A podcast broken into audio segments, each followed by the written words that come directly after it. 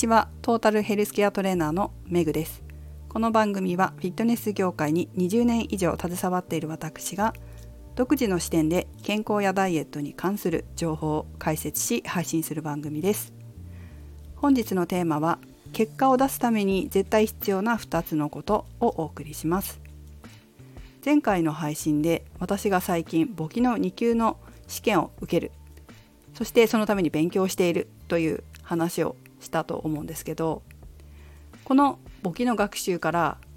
ダイエットや健康づくりに関して、共通してるなって思ったことが2つあったんですね。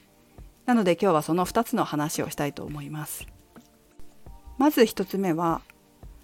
取っかかりは自分に合っていることからやるということです。これは私、今回簿記を勉強してみて選んだ勉強方法があるんですけど、それはファンダ簿記というアプリなんです。で、このファンダ簿記を作った方は、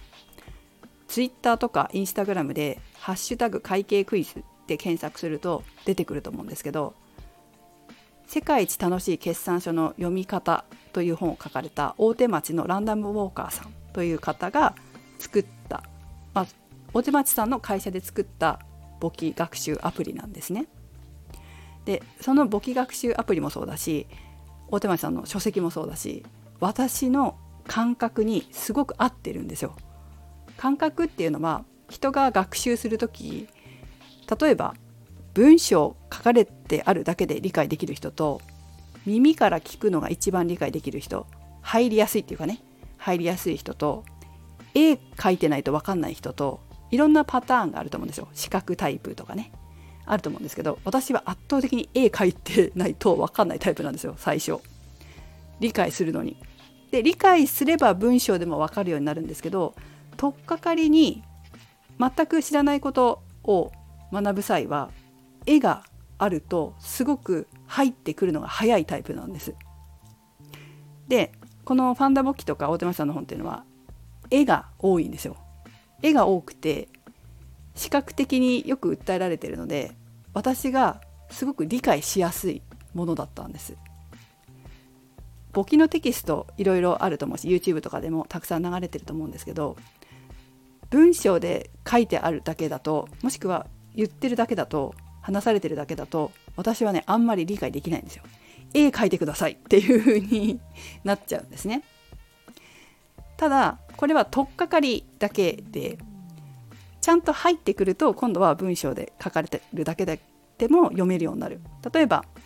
決算書については、本当に文章で書かれてるのをたくさん読んだんだけれど、全然わからなくて、大手町さんのその書籍を読んで絵で書いてあって、今までの勉強したことが全部つながったみたいなことがあったんですけど、つながると、あとは文章で書いてあっても理解できるようになってるから、わかるようになるんですね。なので取っかかりっていうのは、自分が理解しやすい、つまり自分に合ってることが大事なんだなっていうのが一つあります。これはダイエットとか健康づくりで、例えば運動がすごく分かりやすいなと思うんですけど、運動っていろんなやり方がありますよね。例えばジムに行く人、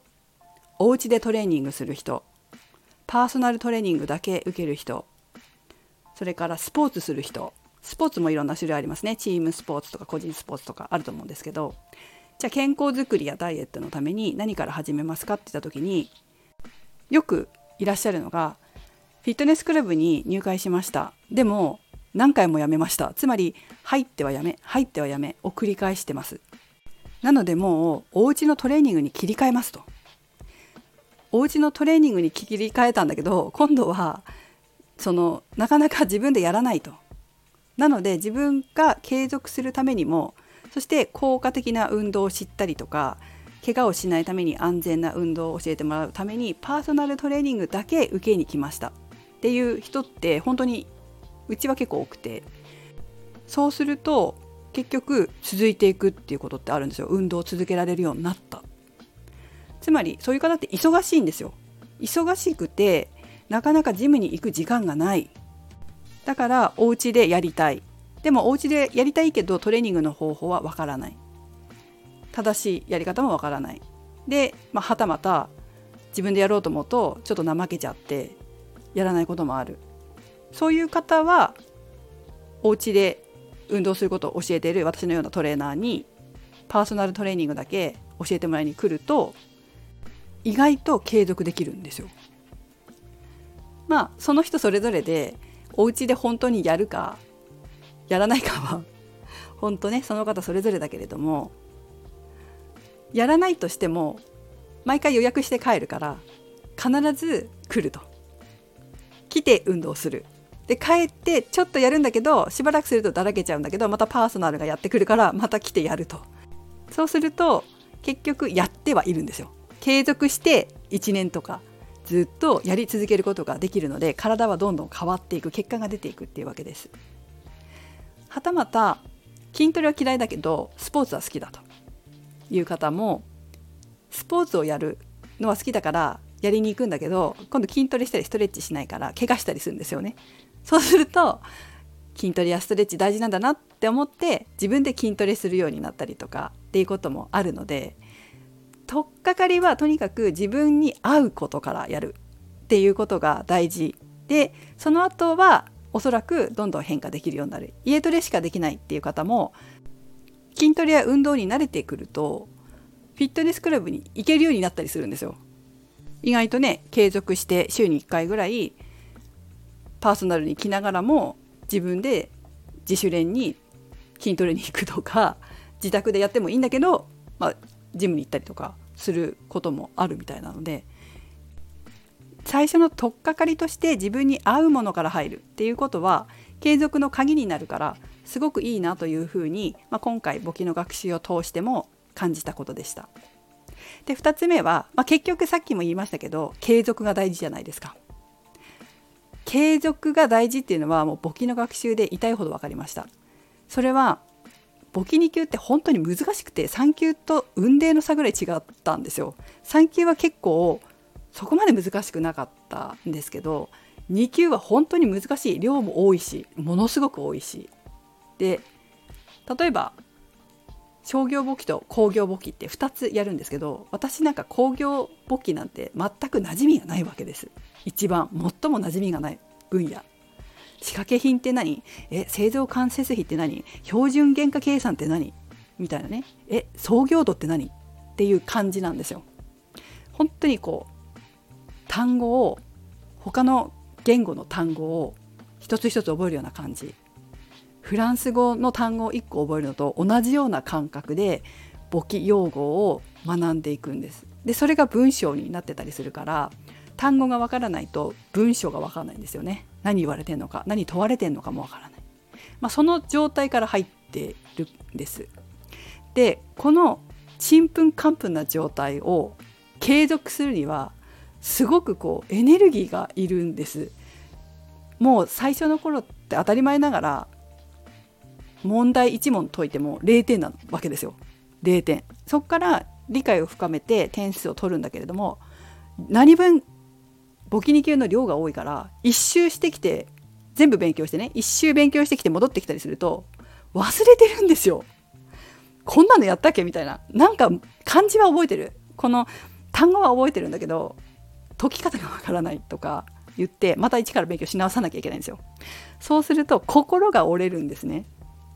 心が折れるんですよ。本当にもうやりたくなくなっちゃうぐらい折れるんです。この私でさえ、感情コントロールしやすい私でさえ。でも、感情コントロールできるっていうのももちろんあるけれども、一つね、そのさっき言ったファンダ簿記のアプリを作っている大手町さんが5分だけはやったらいいって言ってたんですよ。どんなにやりたくなくても5分だけはアプリに触れようって、忘れないようにすることが大事だって言ってて、いやそうだなと思って、とにかくやりたくないなと思う時でも仕分け1問だけ解こうとか言って勉強を全くしなかったっていう日は本当に数えるほどしかないです。私も1問だけでも必ずやって、文章を読むだけでもいいとか、とにかくこの解説だけは読んでねようとか、そういうことはやってました。継続して。そしたら本当最初0点だったものが点数がどんどん増えていくんですよね。特に最近実感したのは、仕試験があるから模試の練習問題を解いてるんですけど、最初30点ぐらいしか取れなかったものが、30点って100点満点中の30点です。そして問題は大きな問題が7問、第1問第2問第3問第4問括弧1括弧2とかあるから、何問だっけな、結構あるんですよ、問題の量も。でその中の30点だから、すごい低いわけですね。それを1回やって復習して、で2回目模試をまた違う問題でやったら、今度40点台が取れて、でまたそれやって復習して、そしたら書かれてることが今度理解できるようになってて、で間違ったところも解説読むとさらさらさらと頭の中に入ってくるようになってて、で3回目やった時には60点以上取れたみたいになってたんですよ。でもちろん復習してもこれってそっかこれだったんだとかパッと分かるようになってたんですね。30点だったんだけど最初だから、この本当に継続して5分でもいいから毎日やるっていうことがいかに重要なのかっていうことを痛感したわけですよ。これはダイエットや健康づくりも同じじゃないですか。特に運動に関しては分かりやすいなって思うんですけど、筋トレも継続して定期的にやらないと、結局1回やっただけでは筋肉もつかないし、たまにやるぐらいでも筋トレした日はいいけど、だんだん戻っていくから、筋肉量もそうだし筋力もそうだし、元に戻っていっちゃうし、元に戻っていくだけじゃなくて年重ねていけばそれ以下になっていっちゃうから、それ以上減っていっちゃうから、定期的に継続していくっていうことがとても大切だと思うんですけど、全然できないなっていう、忙しくて全然できないなっていう日があったとしても、1日5分でいいから1種目でいいからやるっていうことは体にとっても同じように大事なんですよ。例えばしばらくジムに行って筋トレができないっていう日が続いたとして、そのまま放置して何もしない方と、とにかく1日1種目でいいから1種目10回でもいいからやっておこうという場合では、結果が違ってきちゃうんですよ。これに特に気づいたのは、やはりお家でトレーニングされてる方で、ながら運動してる方ですね。体って本当にやってきたことが、やってきたやってこないが出るんですよ。でね、やってきたって言わないんです、大体みんな。でも明らかに体の動きが変わってて上手になってるっていうケースがあって、そういう時聞いちゃうわけですよね。お家で真面目にトレーニングやりましたって言ったら、やってないって本人は言うんだけど、よくよく聞いてみると、歯磨いてる時に実は内ももにボールを挟んでましたとか、ドライヤーかけてる時に体を動かしてましたっていう風におっしゃるんですよ。つまりながら運動なんです。でもながら運動でもこれしかやってないって自分は思ってるけど、体って本当に素直に出ちゃうんですよ。これがすごいなっていつも思うんですけど、そうするとこれやってるだけですって言うんだけど、実際例えばそこの部位を使った、内ももの筋肉を使った他のトレーニングが上手にできるようになったり、背中を使ったトレーニングが上手にできるようになったりするんです。面白いことに本人は大したことやってないと思ってるんだけど、それだけほんの些細なことでも体には必ず身についてるから大事なんですよ。たったの5分の簿記の学習が最終的に1年も経たないうちに大きな成果になってくるのと同じで、体もほんの小さなエクササイズ、歯磨きしてる間にやってるようなほんの些細なエクササイズが将来的に大きな結果につながるわけです。本当に共通してるなというふうに思いました。ということで長くなりましたけれども、結果を出すために何事にも絶対必要な2つのこと。まず1つ目、苦手なこと、自分に合ってることから、これがいい、これが楽しい、これなら続けられるというものから入りましょう。2つ目、始めたら継続しましょう。1日5分でも1日1種目10回とかでも、ながら運動でも、とにかく継続しましょう。最終的に大きな結果に結びつきます。